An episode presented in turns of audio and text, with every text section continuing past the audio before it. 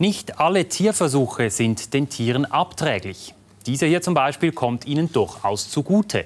Die Eidgenössische Materialprüfungsanstalt EMPA hat bei 33 Grad Raumtemperatur in St. Gallen neuartige Hightech-Decken für Sportpferde vorgestellt. Die Decken sollen den Schweizer Olympiapferden diesen Sommer im feuchtheißen Klima von China die Wettkämpfe etwas erträglicher machen. Jörg Eggeter. Das Shetland-Pony Larissa galoppiert für die Wissenschaft. Auch Pferde schwitzen in der Hitze und können sich nach dem Rennen leicht erkälten. Diese neu entwickelte Decke soll Pferde vor starken Temperaturschwankungen schützen.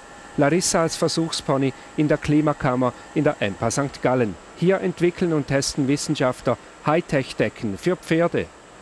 Diese Kühldecke hat einerseits eine infrarot reflektierende Oberfläche, also eine aluminisierte Oberstoff und zweitens ein Schaum drinnen mit Wachskügelchen, welche vom festen in den flüssigen Zustand übergehen können und so Wärme absorbieren kann. Auch Appenzeller Know-how steckt in der neuartigen Pferdedecke. Eschler, ein spezialisiertes Textilunternehmen, stellt klimaregulierende Stoffe her.